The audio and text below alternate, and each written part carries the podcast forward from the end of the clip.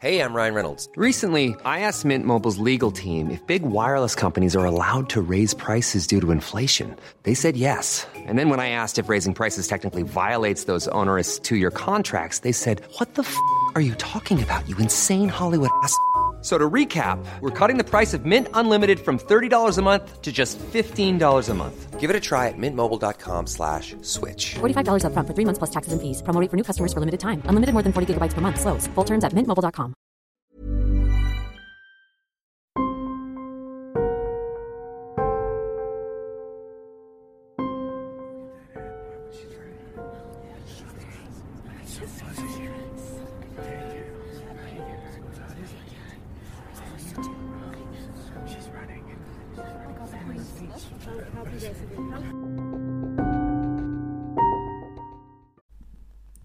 Herzlich willkommen zur 29. Folge von Mordgeflüster, einem True Crime Podcast mit Fällen aus der ganzen Welt. Mein Name ist Lisa. Und mein Name ist Marie. Hallo. Hallo. Es ist wieder soweit. Zwei Wochen sind um. Genau. Ihr hört uns wieder. Wir hören uns gegenseitig wieder. Genau, heute äh, die Begrüßung auf Deutsch, auch wenn heute nochmal ein äh, finnischer Fall äh, aus unserem äh, Finnlandbuch vorgestellt wird. Aber trotzdem haben wir heute auf Deutsch uns gemeldet, weil wir eure Ohren schonen wollten. Richtig. ja. Sich das beim letzten Mal irgendwie so ein bisschen komisch angehört hat. Und es hat sich auch nicht richtig angefühlt. Genau. ja, richtig. Ja, für alle, ich, äh, für alle, die das Buch halt noch nicht sich geholt haben, ähm, jetzt vor allen Dingen auch in dieser Rabattaktion, die wir hatten, wo ihr das für 99 Cent äh, bekommen konntet, ähm, gibt es heute noch unseren zweiten Fall. Aber da sind ja noch ganz viele andere Fälle in dem, in dem Buch und die auch richtig, richtig spannend sind. Also ich kann es euch wirklich nur empfehlen, euch äh, das äh, anzuschaffen. Äh, hier kriegt ihr so ein kleines, äh, so einen kleinen Teaser und äh, solltet euch aber auf jeden Fall das Buch holen, um noch die anderen äh, Stories zu lesen. Ja, genau. Ich bin ganz gespannt, weil von deinem Fall weiß ich ja auch noch gar nichts. Mhm. Ich wusste auch von Maries Fall tatsächlich nichts und ich hatte ihn auch vorher noch nicht gelesen. Bin gespannt. Ja, und dann kommen wir jetzt passend dazu zur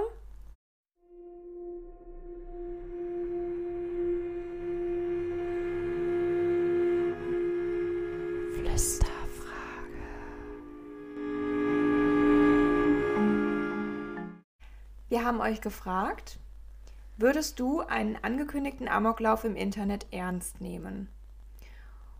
Und wir haben wirklich unzählige Antworten von euch bekommen. Vielen Dank dafür. Da habe ich gar nicht mit gerechnet, dass die Resonanz auf diese Frage doch so groß ist.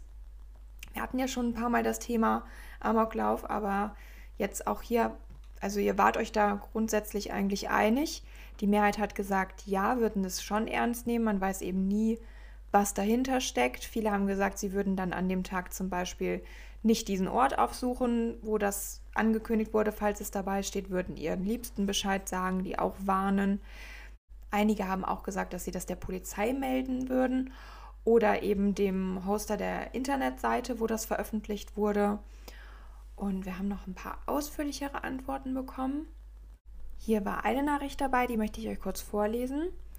Hallöchen, ihr zwei. Also ich denke, einen angekündigten Amoklauf sollte man nicht so einfach auf die leichte Schulter nehmen. Man weiß nie, ob da wirklich was dran ist oder es nur zum Spaß gemeint ist.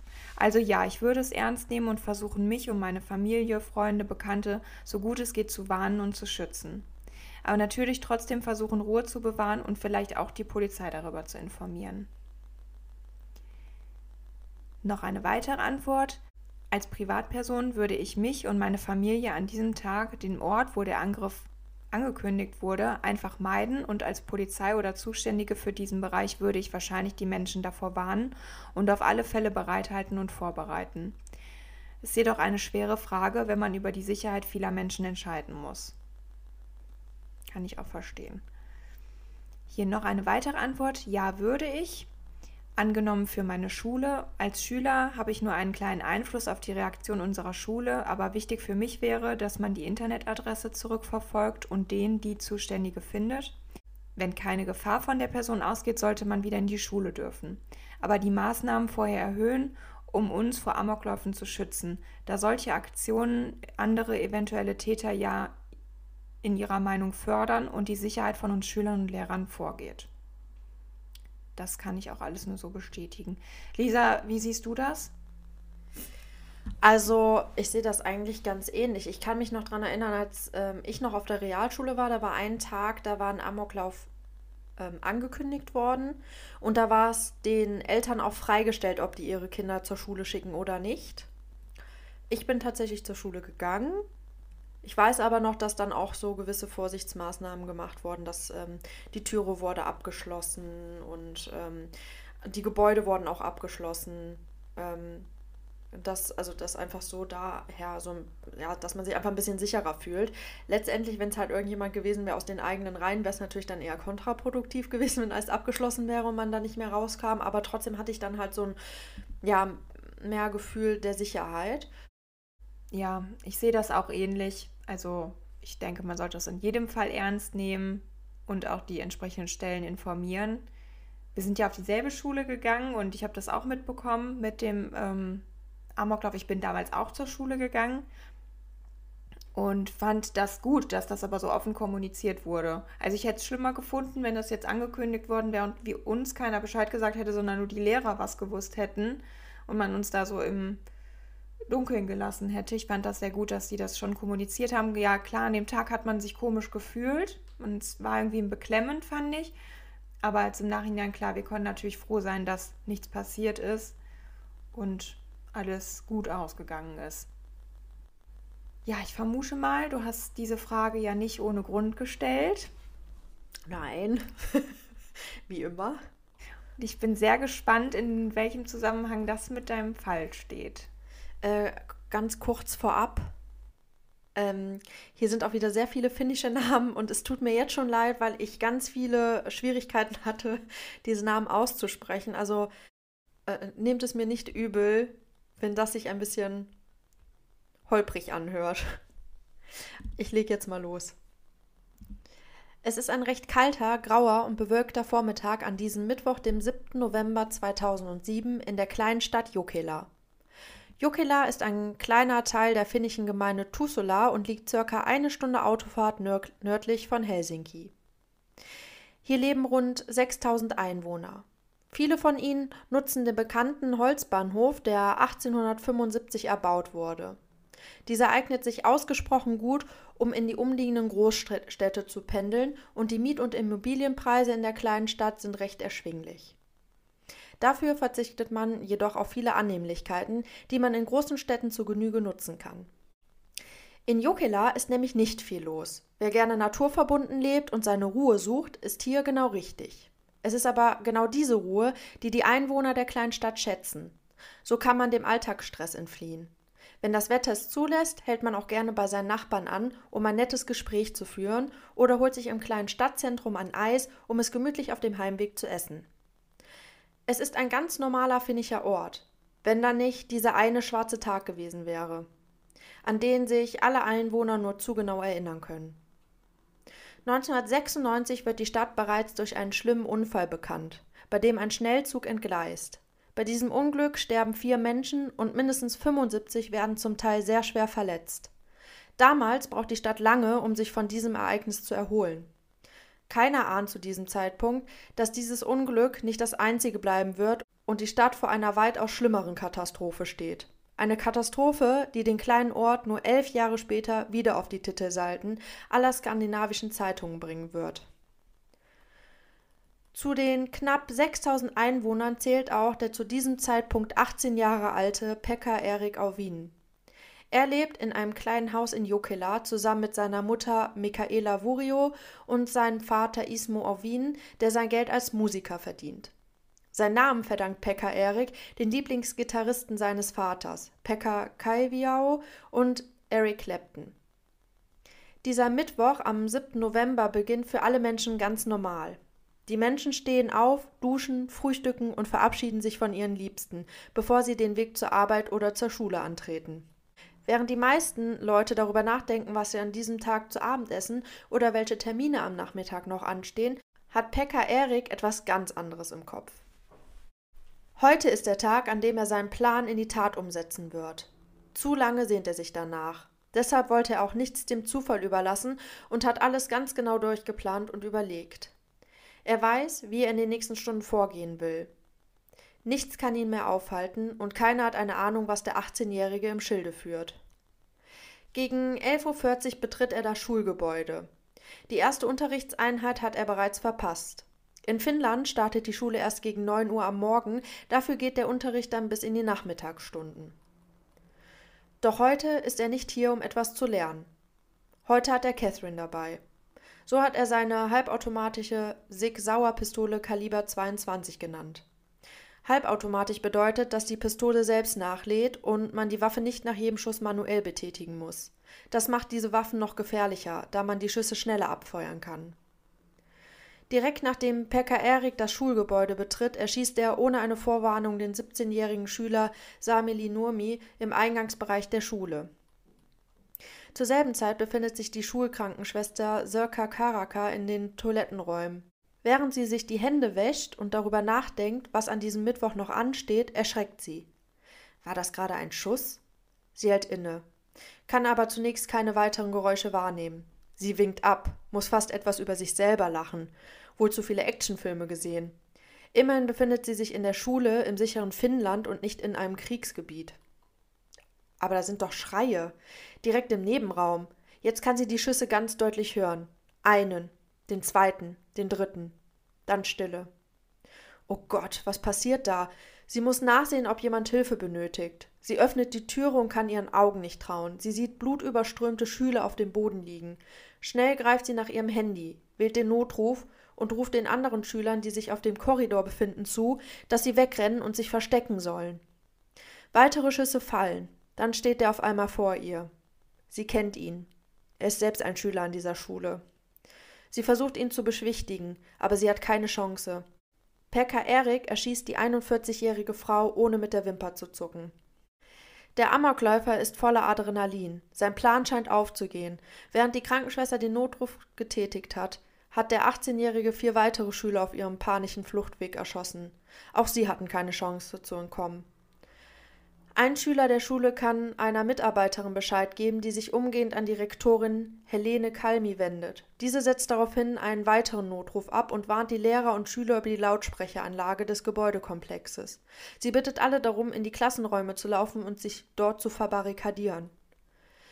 Die Tatsache, dass sich nun keine Menschen mehr auf den Fluren aufhalten und er nicht in die Räume gelangt, frustrieren Pekka Erik. Er gibt 53 Schüsse in den Fluren des Schulgebäudes ab, die aber niemanden treffen. Die Mutter eines Schülers begegnet ihm auf den Fluren. Zuerst will er sie erschießen und wendet sich dann im letzten Moment doch noch von ihr ab. Nachdem er im Erdgeschoss nicht seinen gewünschten Erfolg hat, beschließt er nun, in die erste Etage zu gehen. Zwei Schüler irren dort über die Gänge auf der Suche nach einem Unterschlupf. Anscheinend haben sie es nicht rechtzeitig in die verbarrikadierten Klassenzimmer geschafft. Sie haben keine Chance. Als sie auf Pekka Erik treffen. Auch sie erschießt der Amokschütze unmittelbar, nachdem sie aufeinandertreffen. Da er seinen Plan hier bei den Klassenräumen nicht weiterverfolgen kann, eilt Pekka zielstrebig zur Kantine. Dort haben sich weitere Schüler verbarrikadiert. Der Amokläufer versucht zwar hineinzugelangen, muss den Versuch aber letzten Endes aufgeben. Zu gut hält die selbst errichtete Türverriegelung der Schüler. Da er nun nicht weiterkommt, will er vermutlich im Innenhof des Schulkomplexes nach weiteren Opfern Ausschau halten. Rektorin Kalmi befindet sich zeitgleich dort, um die Rettungskräfte in Empfang zu nehmen. Die beiden treffen aufeinander. Helene Kalmi versucht ihn zu besänftigen und ihn dazu zu bewegen, die Waffe niederzulegen. Doch Pekka Erik lässt nicht mit sich reden. Mit sieben Schüssen in den Kopf tötet er die wehrlose 61-jährige Frau. Sie stirbt, bevor die Rettungskräfte eintreffen. Völlig in Rage macht er sich daraufhin wieder auf den Weg zurück in die erste Etage des Schulgebäudes. Dort angekommen, beginnt er, den Gang mit Benzin zu übergießen, scheitert allerdings bei dem Versuch, die Flüssigkeit mit Streichhölzern zu entzünden. Durch Klopfen versucht er sich Eintritt in die Klassenräume zu verschaffen. In einem Raum hat er Erfolg. Verängstigte Augen blicken ihm entgegen. Im Klassenzimmer fordert er die verängstigten Schüler und Schülerinnen auf, die Schuleinrichtung zu demolieren und feuert selbst auf die Fenster und den Fernseher, der sich im Raum befindet. Wie durch ein Wunder verschont er die Schüler jedoch. Während sich die Szenen im Schulgebäude abspielen, treffen die Polizei und Rettungskräfte im Innenhof der Schule ein. Sie versuchen zunächst Kontakt mit dem 18-jährigen Amokläufer aufzunehmen. Eine Antwort bekommen sie nicht. Der Schütze feuert allerdings wild um sich, verletzt jedoch glücklicherweise niemanden dabei. Gerade einmal 24 Minuten nachdem er mit seinem Rachezug durch die Schule begonnen hat, macht sich Pekka Erik erneut auf den Weg zu den Toilettenräumen, denn auch das Ende seiner Tat ist genau durchgeplant. Diese 24 Minuten müssen sich für alle Beteiligten wie Stunden angefühlt haben. In dem Vorraum zieht er sich seine Jacke und seine Tasche aus, legt die Sachen ordentlich zusammen neben sich auf den Boden und richtet sich selbst um 12.04 Uhr mit einem Schuss in den Kopf hin. Als das Sondereinsatzkommando zunächst die rund 200 Schüler evakuiert, finden sie auch den schwer verletzten Pekka Erik Auvin in der Toilette. Umgehend wird er in das nächste Krankenhaus gebracht. Man will die Umstände klären und die Frage nach dem Warum durch den Täter beantwortet bekommen, aber seine Kopfverletzung ist zu schwer und so erliegt er einige Stunden später seinen Verletzungen im Krankenhaus. Pekka Erik Orwin befindet sich genau 24 Minuten im Inneren der Schule. 24 Minuten, in denen er acht unschuldige Menschen hinrichtet. Er feuert 75 Schüsse ab. Auf dem Toilettenboden werden von den Ermittlungsbeamten insgesamt Magazine mit 328 Schuss sichergestellt fünf Schüler zwischen 16 und 18 Jahren, ein 25-jähriges Mädchen, die gerade dabei ist, ihren Schulabschluss nachzuholen, die 43-jährige Schulkrankenschwester und die 61-jährige Direktorin fielen dem Amokläufer zum Opfer. Innerhalb von Stunden verbreitet sich die Nachricht über die Grenzen Finnlands hinaus. Aber nicht nur die Stadt, sondern die ganze Welt muss das Geschehene erst einmal verarbeiten. Schnell kommt die Frage nach dem Warum auf. Da sich der Täter mit seinem Selbstmord der Verantwortung entzogen hat, kann er dazu nicht mehr befragt werden. Aus dem Grund sind die Ermittlungsarbeiten von immenser Wichtigkeit. Die Polizeibeamten machen sich direkt an die Arbeit. Sie analysieren und hinterfragen in den darauf folgenden Wochen Pekka Eriks gesamtes Leben. Schnell entdecken sie dabei auch seinen YouTube-Kanal, auf dem er einige Videos hochgeladen hat. Auf den meisten Videos filmt er sich selbst dabei, wie er auf verschiedene Gegenstände schießt. In seinen Videos erklärt er immer wieder die Faszination an einem anderen Schulmassaker, welches sich am 20.04.1999 in Littleton in den USA an der Columbine High School stattgefunden hat. Hier haben zwei jugendliche Amokläufer zwölf Schüler und einen Lehrer getötet. Nicht ganz kann ausgeschlossen werden, ob die Tat aus einem rassistischen Grund passiert ist. Einer der Täter war rechtsradikal. Zudem ist der 20.04. das Geburtsdatum von Adolf Hitler. Pekka Erik bewundert die Organisation, mit der die beiden Teenager ihre Tat begehen und nimmt sich diese für sein Vorhaben zum Vorbild. Er will dadurch in kurzer Zeit den höchstmöglichen Schaden anrichten. In diversen Internetforen beschreibt er sich selbst als einen zynischen Existenzialisten. Dort verfasst er seitenlange Texte, die seine Meinung zu anderen Menschen und sein Weltbild beschreiben. Alles unter dem Decknamen Natural Selector 89. Dieser Name hat seine ganz eigene durchdachte Bedeutung. Natural Selector bezieht sich auf den Begründer der Evolutionstheorie Charles Darwins und dessen Buch Entstehung der Arten. Danach haben sich Tier- und Pflanzenarten nach dem Prinzip der natürlichen Selektion entwickelt. Dabei überleben die am besten angepassten Individuen. Demnach überlebt der Stärkere und der Schwächere stirbt. Die 89 steht für das Geburtsjahr des Amokläufers. Pekka Erik verachtete schwächere Personen und empfand die Menschheit prinzipiell als äußerst wertlos. Während die Polizei die Ermittlungen mit Hochdruck vor vorantreibt, sind in Jokela die Einwohner noch immer in einer Art Schockstarre. Aber auch überall auf der Welt stellen sich die Menschen dieselbe Frage. Warum? Wie hat es so weit kommen können? Warum hat niemand die Anzeichen, die es zu Genüge gibt, erkennen können? Nachdem der Öffentlichkeit bekannt wird, dass Pekka Erik eine Faszination gegenüber den Tätern, die ihren Amoklauf an der Columbine High School in den USA begangen haben, keimt außerdem sogar die Frage auf, ob Mord ansteckend ist. Dabei tauchen die Ermittler immer tiefer in das Leben von Pekka Erik Wien ein und rekonstruieren die Tage vor seiner Tat. Einen Monat vor den Morden hat der junge Mann als Schütze eines Sportschützenvereins einen Waffenschein beantragt, der ihm auch genehmigt wird. Fünf Tage vor seinem Amoklauf hat der Waffenscheinbesitzer die Waffe gekauft, mit dem er seine Opfer erschossen hat. Ursprünglich wollte er sein Vorhaben mit einer Glock 9 mm durchführen. Das ist eine der leistungsstärksten Handfeuerwaffen auf dem Markt. Da man alle Waffenkäufe in Finnland vorab von der Polizei genehmigen lassen muss und die Behörden auf Wien den Kauf einer solch großen Waffe aufgrund seines Alters verweigert, muss er auf eine Waffe mit geringerem Kaliber ausweichen. Die Untersuchungen zeigen auch, dass der spätere Schütze vor seiner Tat immer wieder Andeutungen in diversen Internetgruppen gemacht hat. So gab er an, für seine Sache zu kämpfen und bezeugte seine Bereitschaft, für seine Überzeugung auch zu sterben. Er prophezeite seinen Selbstmord und gab an, er wolle jeden eliminieren, den er als zu schwach empfindet und als Versager betrachtet. Diese Personen würden ohnehin der natürlichen Selektion zum Opfer fallen. Niemand nahm seine Schilderung ernst und rechnete damit, dass der Amoklauf des 18-Jährigen als eine der schlimmsten Taten in die finnische Geschichte eingehen wird.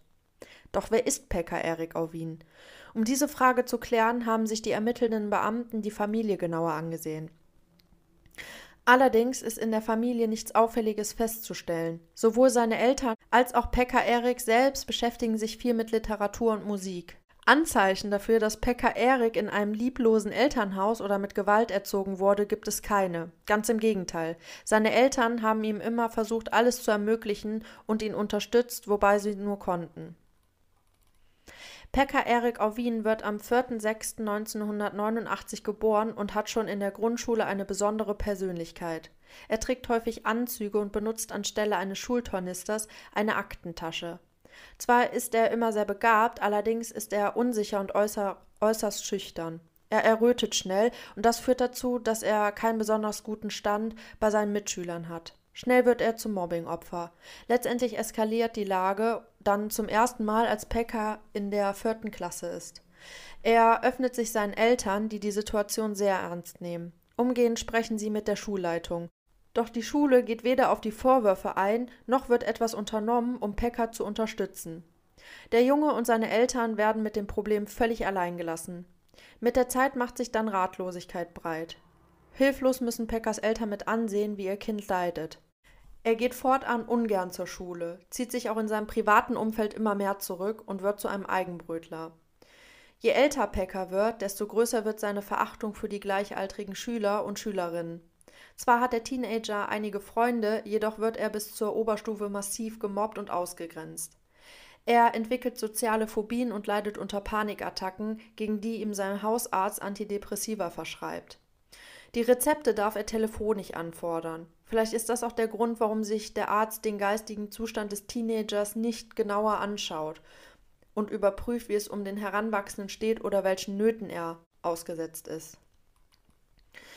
Wieder sind es Pekka Eriks Eltern, denen das Leid ihres Kindes nicht verborgen bleibt. Erneut versuchen sie Hilfe für ihren Sohn zu bekommen, da sie der Auffassung sind, dass ihr Sohn dringend professionelle Unterstützung benötigt. Wenden sie sich an die Kinder- und Jugendpsychiatrie. Längst ist ihm bewusst, dass die Tabletten nicht mehr ausreichend sind. Aber auch hier stehen sie wieder vor verschlossenen Türen. Niemand will ihnen bei ihrem Anliegen weiterhelfen und wieder bleibt die Familie allein mit den Sorgen und Problemen. Aus dem Grund versuchen sie auf eigene Faust einen Psychologen zu finden, der Pekka Erik helfen kann. Die Wartelisten sind allerdings so lang, dass die Termine erst in weiter Ferne vereinbart werden können. Niemand ist bewusst, wie akut die Probleme des Heranwachsenden bereits sind und welche Pläne sich in seinem Inneren manifestieren. Schon lange öffnet er sich auch seinen Eltern nicht mehr. Vielleicht ist das der Moment, an dem der Teenager, der sich nicht ernst genommen fühlt, entschließt, die Aufmerksamkeit anders auf sich zu ziehen. Vielleicht sogar ein für allemal. Die Eltern sehen mit an, wie sich ihr Sohn immer weiter zurückzieht und seine Zeit fast ausschließlich alleine vor dem Computer zu Hause verbringt.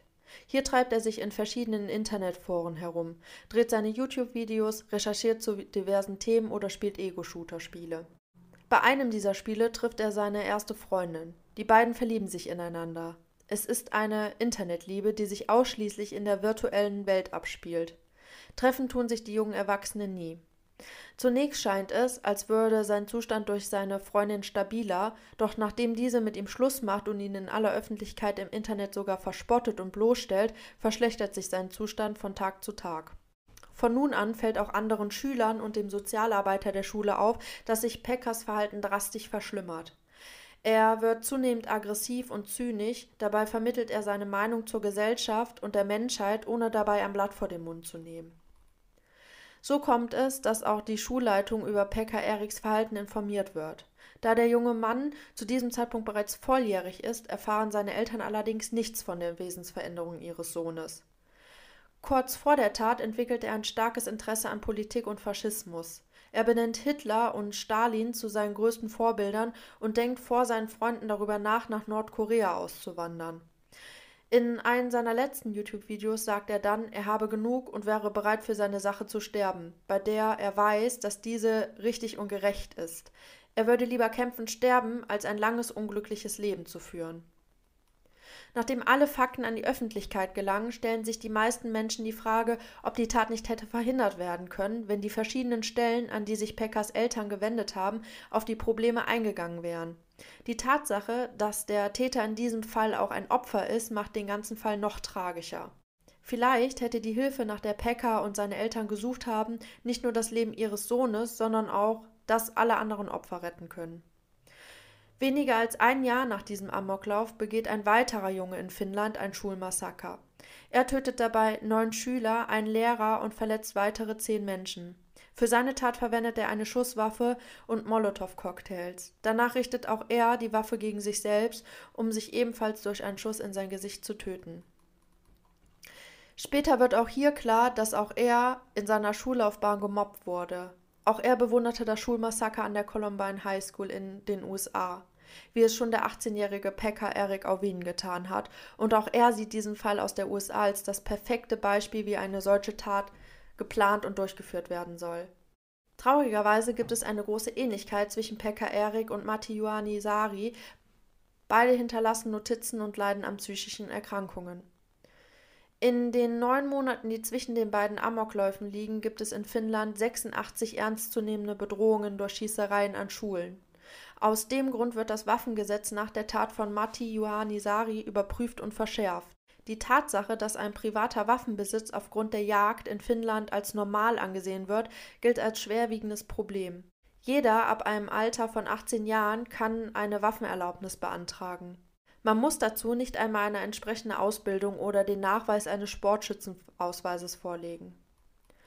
Nach den beiden Tragödien entscheidet die Kommission, das Alter von 18 auf 20 Jahre anzuheben. Außerdem muss jeder, der einen Waffenausweis beantragt, mindestens zwei Jahre Mitglied eines Schützenverbandes sein. Die Amokläufe haben nicht nur die Politik, sondern auch die Behörden und Stellen, an die sich Hilfesuchende wenden, sensibilisiert.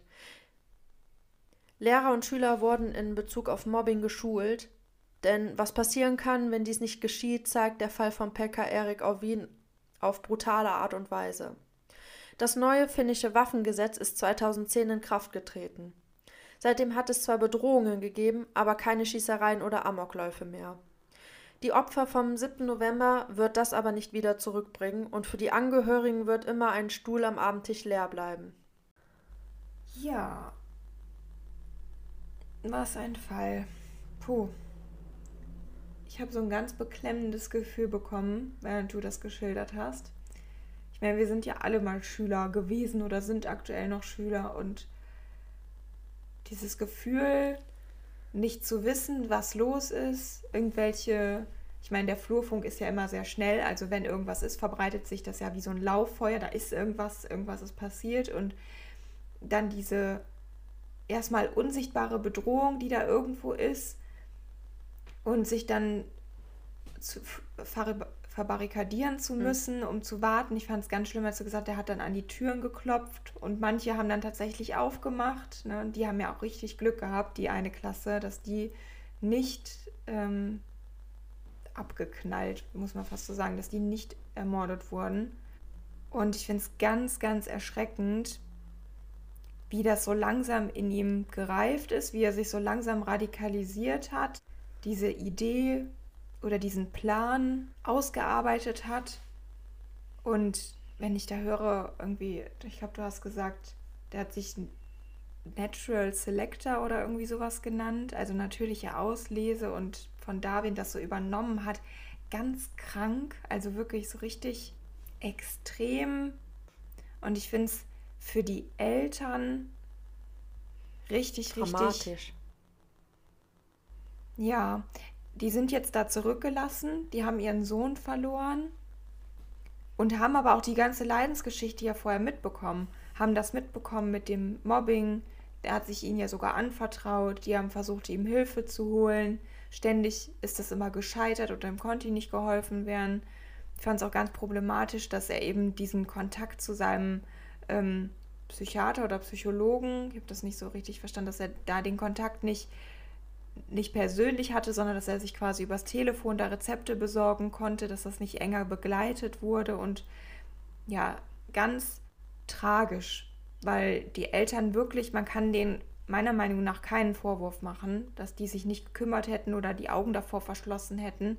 Die waren ja immer dahinterher und haben auch mitbekommen, dass sich gerade so in den letzten Zeit vor diesem Amoklauf ihr Kind noch mal ganz, ganz stark verändert hat, auch vom Wesen her und noch mehr verschlossen war und ja, das finde ich super, super traurig für die Eltern, dass das jetzt so geendet ist. Und dann noch mit dieser Schuld, die sie eigentlich nicht tragen, aber trotzdem tragen. Ist ja zwangsläufig so, wenn das eigene mm. Kind so mhm. eine Tat begangen hat, müssen die jetzt einfach leben und das kann ihnen keiner mehr nehmen oder irgendwie erleichtern.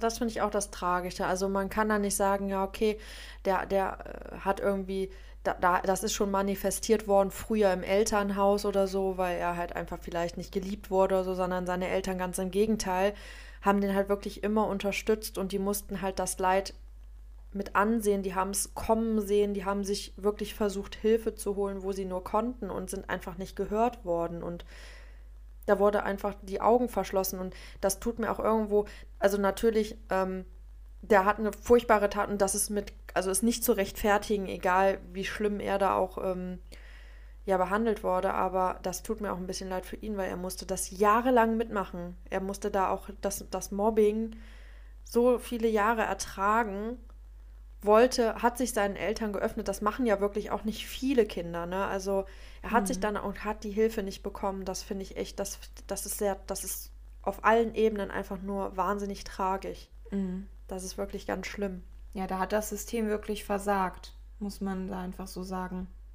Und was ich auch voll schrecklich finde, ist, dass die, ähm, also sowohl er als auch der Amokläufer, der nach ihm die Tat noch begangen hat, dass die sich da dieses Schulmassaker in den USA, in Littleton, so ja zum Vorbild genommen haben.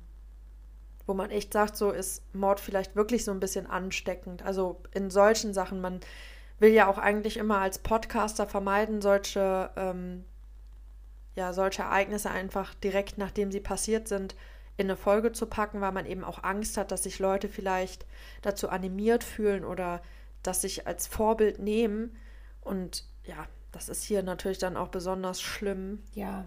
Vor allem, weil sich es über Jahre so manifestiert hat. Mhm. Ja, das ist wirklich ganz, ganz schlimm. Ja, das stimmt. Ja, die haben ja im Grunde da so eine Anleitung drin gesehen, ne, in diesem Massaker von der Columbine ja. High School und haben sich da so nachgerichtet. Das war quasi schon das Meisterwerk und das haben die dann im Grunde nachgeahmt. Ich finde es ganz, ganz schrecklich. Wirklich dann auch noch mal neun Monate später, wo das Land schon so gebeutelt ist von sowas, das nimmt ja wirklich alle mit. Das geht ja nie, nicht spurlos an jemandem vorbei. Und dann noch mal so eine Tat und richtig, ja.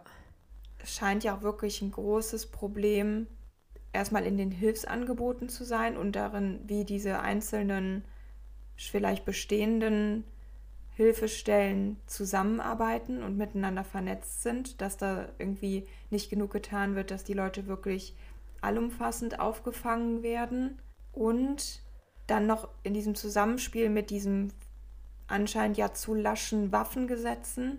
Ich meine, mit 18 ohne dem Nachweis, dass man diese Waffe überhaupt bedienen kann und irgendwie damit Ahnung von hat, kann man sich Waffen beschaffen so eine, wie du gesagt hast, so eine Halbautomatik, wo man nicht mal nachladen muss, finde ich super dramatisch. Immerhin, das einzige Gute ist, dass er halt diese größere Handf äh, Handfeuerwaffe nicht bekommen hat. Aber das. Ähm Trotz allem sind viel zu viele Menschen gestorben. Jeder Mensch war einer zu viel. Richtig, richtig. Und da lobe ich mir echt so die Waffengesetze so von unserem Land. Weil das halt echt auch problematisch ist, wenn du halt ohne halt irgendwelchen Aufwand an solche Waffen kommst. Ja, natürlich. Das setzt die Hemmschwelle irgendwie noch mal weiter nach unten, weil es den Leuten dann zu einfach gemacht wird. Ja. Und ich finde es auch ganz, ganz schrecklich, weil, also gerade dieser erste Junge, der kommt rein, der denkt an gar nichts, also der hat überhaupt gar keine Vorahnung und dann wird ihm halt einfach direkt so in den Kopf geschossen. Also er wird einfach hingerichtet, ohne dass da ist irgendwelche Anzeichen oder sonst irgendwas. Also es, es ist so grausam. Ja, sehr, sehr schlimme Tat. Ja, das stimmt allerdings. Was war denn deine Quelle, Lisa? Es war ein bisschen schwierig, also ähm, vielleicht können wir euch das mal kurz so ein bisschen erklären, wie wir es machen. Also meistens schreibt uns der Adrian dann vorher, ähm, also was heißt meistens, er schreibt uns vorher, um welches Land es geht und dann ähm, schauen wir ähm, ja nach bekannten Fällen oder eben Fällen, die halt in diesem Land passiert sind. Und ähm, ja, ich bin dann relativ schnell auf ähm, Pekka Erik gestoßen und ähm, tatsächlich gab es aber mehr finnische Seiten, die ich mir dann übersetzen musste. Also äh, mit dem äh, Google-Übersetzer, wir wissen ja alle, wie gut das funktioniert. ähm, ähm, 50 Schatten grau. ich liebe das auch immer, wenn wir, wir haben einen Hoster, wir hosten unsere ähm, Fälle immer über Encore und ich war, ich habe halt irgendwann im Zuge dessen habe ich halt diese Internet, diese automatische Internetübersetzung eingegeben, weil wir eben gerade was das Recherchieren für unsere Fälle, du hast dann teilweise halt wirklich aus den Ländern speziell dann die Internetseiten, die man dann halt nicht so gut äh, versteht, gerade irgendwie, wenn es dann halt so, weiß ich nicht, Polnisch oder Russisch oder sowas ist. Und da steht dann auch immer, also weil wir nennen ja dann immer Fall 29 zum Beispiel, und dann steht da immer Herbst 29 und ich denke immer, hä? Ja, wegen Fall, ne? Richtig gut. Okay, Ja. das war ein bisschen ab vom Thema. Ähm, ja, und was ich auf jeden Fall noch dazu hatte, war äh, Morden im Norden, habe ich mir angehört. Die haben auch eine Folge darüber. Das, da habe ich das, also nachdem ich den kompletten Fall geschrieben habe, habe ich mir dann das auch nochmal angehört, ob alle meine Eckdaten so stimmen, weil ich halt alles auf diversen Internetseiten halt recherchiert habe. Genau. Das war so meine, meine Quelle. Ja. Ja. Dann brauchen wir jetzt ganz dringend. Genau. Und wir erwähnen es hier nochmal an dieser Stelle. Ähm, schön für die, die jetzt wirklich äh, das nicht hören wollen. Also wir zwingen euch auf gar keinen Fall, dass ihr euch den Rest noch gebt, dieses Durchatmen, was wir halt am Ende machen. Also für die, die es nicht hören wollen, schaltet jetzt einfach ab. Wir freuen, haben uns gefreut, dass, dass ihr dabei wart und äh, würden uns natürlich auch freuen, wenn ihr in der nächsten Folge wieder einschaltet. Und für alle, die da halt noch Spaß dran haben, und wir sagen es explizit, weil wir nämlich ganz oft irgendwie gemeine Nachrichten bekommen, warum es halt am Ende noch sowas gibt, was halt nicht mit True Crime zu tun hat, aber wir sagen es ja auch wirklich immer und tragen auch in unseren Fallbeschreibungen ein, von wann bis wann der Fall geht, extra. Also für alle, die es nicht wollen, schaltet einfach jetzt ab. Dann müsst ihr euch das ja nicht mehr anhören. Genau. Wir zwingen hier niemanden. Genau. Und für alle, die es halt gerne hören, ja, freuen wir uns natürlich auch, wenn ihr noch dran bleibt Genau. und mit uns durchatmet. Richtig. Und wir übernehmen hier natürlich auch keine, keine Haftung für das, was wir sagen. Also das ist jetzt unsere Meinung, die wir jetzt äh, kundtun, ne? Und das hat irgendwie keinen Anspruch auf, was weiß ich, wissenschaftliche Richtigkeit oder so. Ne? Dementsprechend, ja, starten wir doch einfach mal. Weil wir gefragt wurden, wie wir durch das Studium, ja. Ach, unsere Apple-Kommentare, wir lieben sie. Man kann es auch nicht anders sagen, aber gut, okay, wir starten. Ähm, Lisa, Früh- oder Spätaufsteher?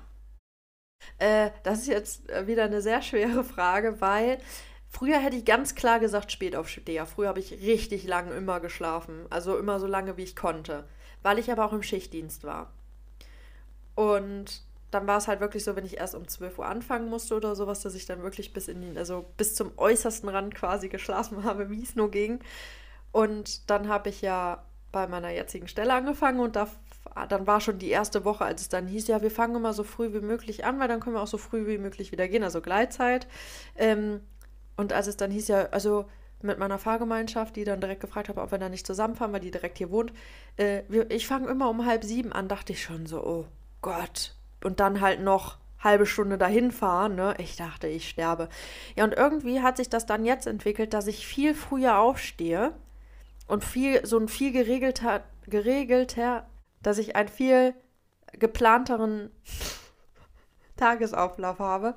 Ähm, also, ja, also wenn ich kann, dann schlafe ich halt schon gerne was länger, aber halt auf jeden Fall nicht mehr so wie früher. Aber ich mag das auch mittlerweile total, wenn ich dann mal irgendwie so einen Tag habe, wo ich dann halt auch richtig früh aufstehe, so, weil ich einfach dann aufgewacht bin und nicht mehr müde bin, wenn du dann noch so richtig was vom Tag hast. Das, das liebe ich halt voll. Aber ich kann mich halt jetzt auch nicht wirklich. Also ich glaube, ich wäre aber, bin aber eher ein Spätaufsteher.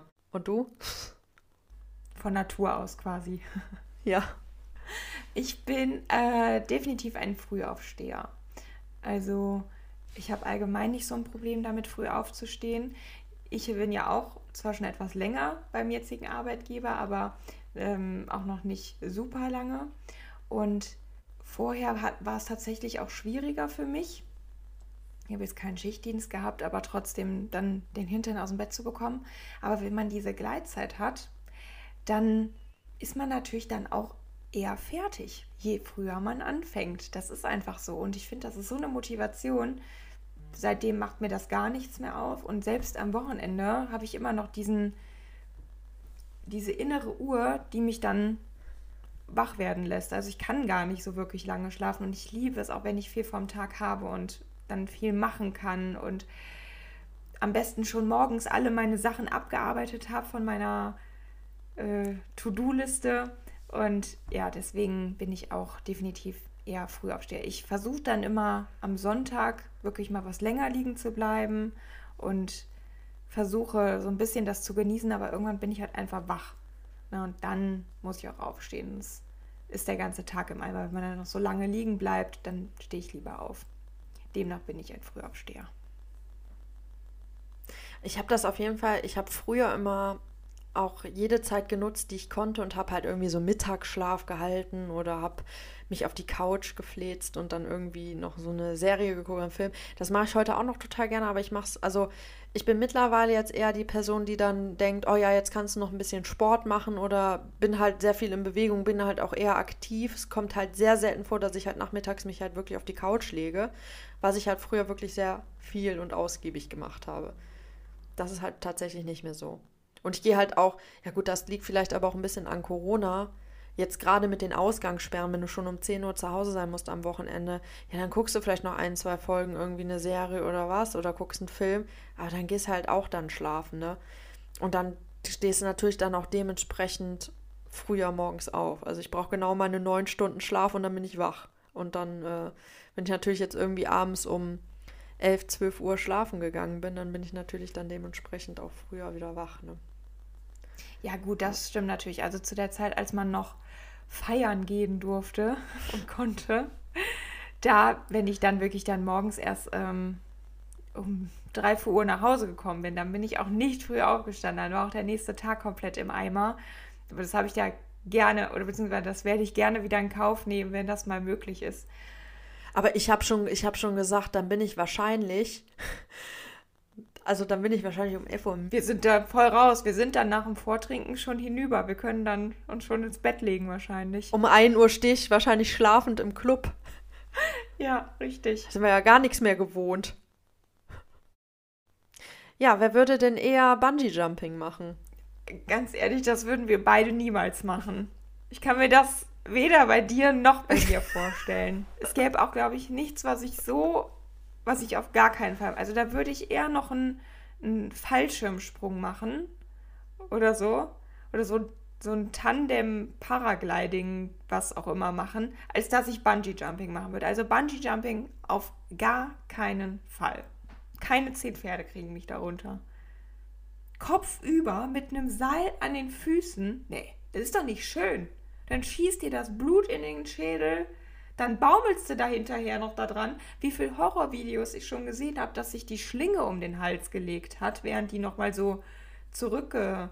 Also die sind runtergesprungen, dann ist einmal das Seil ja ganz auf Spannung, also das ist ja elastisch. Das wäre schlecht, wenn das so starr ist. Und dann hat sich das irgendwie bei diesem Flug nach oben, ist sich so eine Schlinge, hat sich den Leuten um den Hals gelegt. Dann sind die da halb an dem Ding krepiert. Also, nee, bei Bungee Jumping, da bin ich raus. Also, also ich kann dir ganz ehrlich sagen, also ich habe da schon sehr oft drüber nachgedacht und ich sag dir ganz ehrlich, wenn du mir so etwas zu meinem Geburtstag schenken möchtest, schenk mir lieber ein kleines Paket, wo ein kleines Häufchen Kacker drin ist, wirklich, weil also bei aller Liebe, und damit meine ich alles, alles eingeschlossen. Ich möchte nirgendwo mich rausstürzen. Wer macht das denn auch freiwillig? Du gaukelst deinem Körper vor, er stirbt jetzt. Wer macht denn sowas? Wer macht denn sowas freiwillig? Wer nimmt sich sowas denn sein Leben lang vor? Das wollte ich schon immer mal machen. Im Leben würde ich das nicht machen. Auch Heißluftballon fliegen, oh Gott, ich krieg da Beklemmungen, wenn ich da nur dran denke. Und wo du das gerade sagtest mit der äh, Schlinge um den Hals, um Gottes Willen, ich weiß nicht, ob ihr das schon mal, aber ihr kennt ja wahrscheinlich alle hier ähm, Joko und Klaas äh, Duell um die Welt. Ja.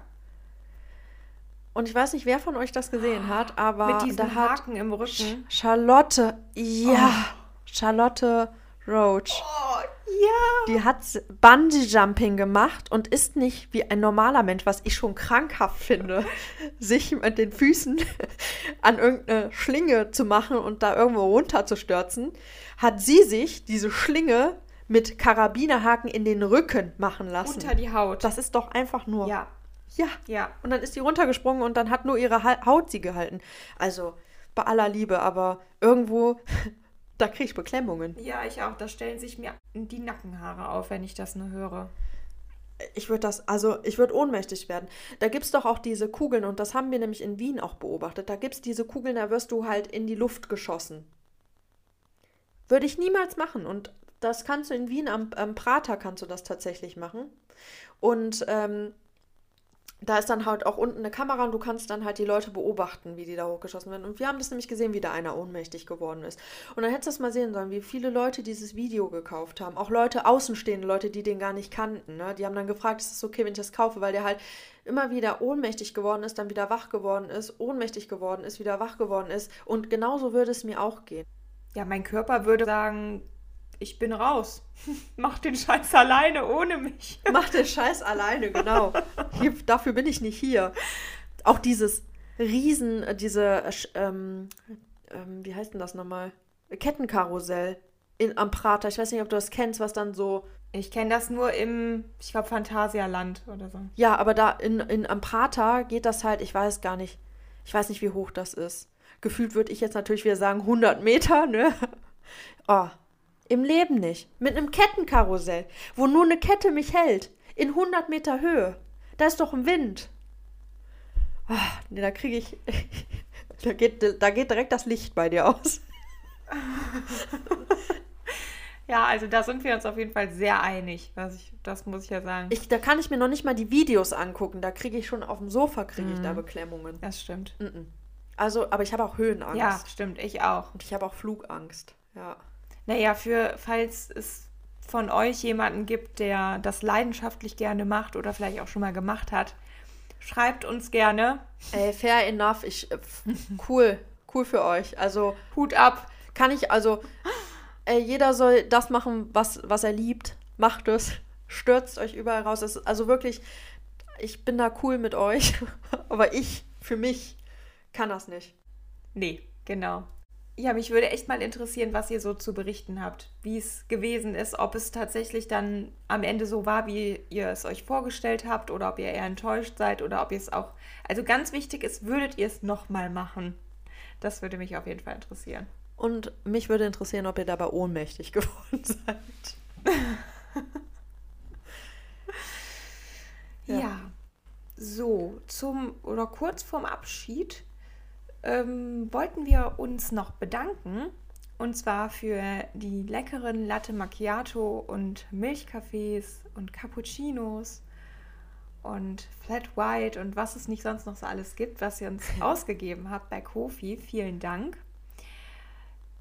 Ähm, wir freuen uns natürlich immer sehr, wenn wir nochmal von euch ein bisschen Unterstützung bekommen und wir versichern euch, das fließt auf jeden Fall alles in den Podcast. Wir machen das ja hier nicht, um uns zu bereichern, sondern eben, um so einen Mehrwert zu bieten. Und ja, wir danken euch sehr dafür. Das hilft uns auf jeden Fall weiter. Und ähm, die, den Link zur, zu unserer Kofi-Seite packen wir euch auch nochmal in die Folgenbeschreibung. Ja, dann war es das jetzt. Das war die 29. Folge von Mordgeflüster. Ich bin Marie. Und ich bin Lisa. Bleibt sicher. Und gesund. Tschüss. Tschüss.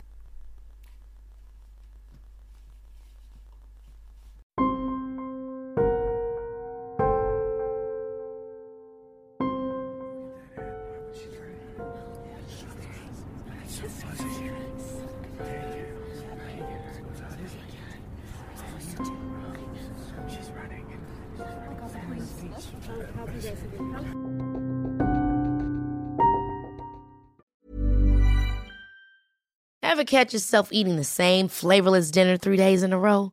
Dreaming of something better? Well, HelloFresh is your guilt-free dream come true, baby. It's me, Kiki Palmer. Let's wake up those taste buds with hot, juicy pecan-crusted chicken or garlic butter shrimp scampi. Mm. Hello Fresh. Stop dreaming of all the delicious possibilities and dig in at HelloFresh.com. Let's get this dinner party started.